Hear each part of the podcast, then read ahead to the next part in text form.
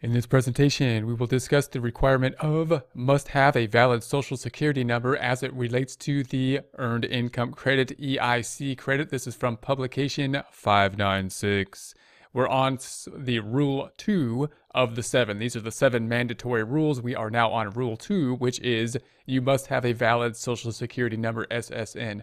This seems pretty straightforward, but there are actually some nuances here. So if this is applicable to you, we'll go through some of the nuances and you can check out the publication related to them. So back to the text. To claim the EIC earned income credit, you and your spouse, if filing a joint return, must have a valid SSN Social Security number issued by the Social Security Administration SSA by the due date of your 2018 return, including extension. So that means, of course, that the due date is typically on the 15th, but then you can have an extension that would be basically out until October. So you could uh, just keep in mind that you have that extension available. Back to the text. Any qualified child listed on the Schedule EIC Earned Income Credit also must have a valid SSN Social Security number by the due date of your 2018 return, including the extension. See Rule 8 if you have a qualifying child. So Rule 8 deals with the qualifying child. Back to the text. If your social security card or your spouse's, if filing a joint return, says not valid for employment, and your social security number was issued so that you or your spouse could get a federal funded benefit, uh, you can't get the earned income credit. If you have a card with the legal not valid for employment or your immigration status has changed so that you are now a U.S. citizen or permanent resident, ask the SSA, Social Security Administration, for a new Social Security card without uh, the legend. Next item, U.S. citizen. If you were a U.S. citizen when you received your Social Security number, you have a valid Social Security number. Valid for work only with INS authorization or DHS authorization. If your Social Security card reads valid for work only with INS authorization or valid for work only with DHS authorization, you have a valid Social Security number, but only if that authorization is still valid.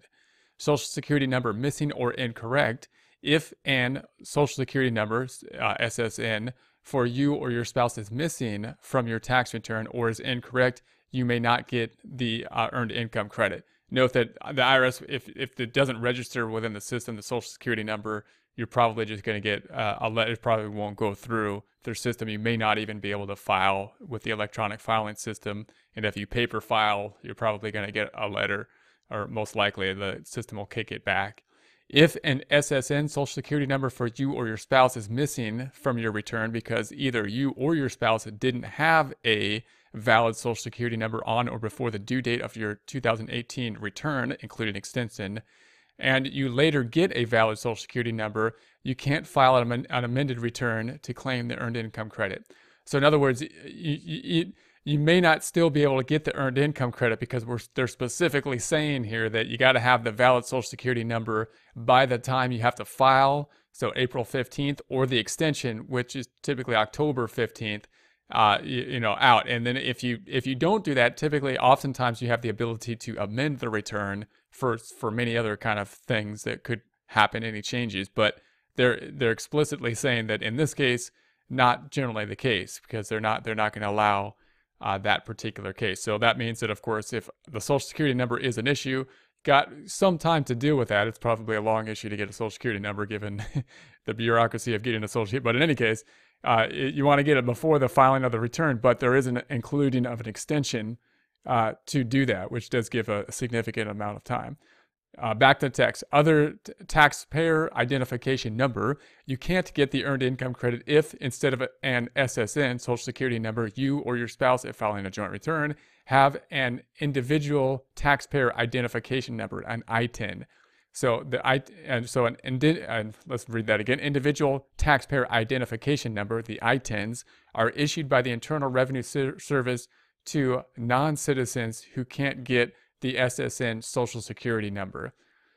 No SSN if you don't have a valid SSN Social Security number on or before the due date of your 2018 return, including extensions. Enter no in the space to the left of line 17, Form 1040 Here's line 17 on the form 1040. That's basically where these uh, kind of credits would typically be at. So we'd have these credits that would be down here that could give a refund typically beyond the fa- the point of us paying any taxes.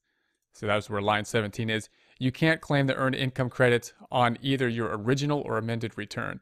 So getting an SSN social security number, so if you, we don't have one, obviously, then well, how can we get one here? So if you or your spouse, if filing a joint return, don't have a social security number, SSN, you can apply for one by filing an SS5 with the SSA Social Security Administration. So you want to go to the SSA website. You can get the form SS5 online at, so you want to go to the browser, ssa.gov. So within the browser, instead of www. in the browser, Google, Google Chrome or something like that, from your local SSA office or by calling the SSA at, here's their number. Filing deadline approaching and still no SSN social security number. If the filing deadline is approaching and you still don't have an, a social security number, you can request an automatic six month extension. So that's you know one of the options that are there to get the basically the six month extension of time uh, to, to file. You got to file for the extension of time to file your return. You can get the extension by filing Form 4868 so you could find that on the Internal Revenue website. It's just basically an extension form. So 4868, so you can go to irs.gov typically and, and possibly file an extension form there. Application for automatic extension of time to file U.S. individual income tax return. Uh, more for more information, see the instructions for Form 4868. You can also find the instructions on the IRS website. Instead of filing Form 4868, you can apply for an automatic extension by making an electronic payment by the due date of your return. So if you owe any money, you can also make an electronic payment. But the 4868 you can find, it's pretty straightforward form. Again, irs.gov.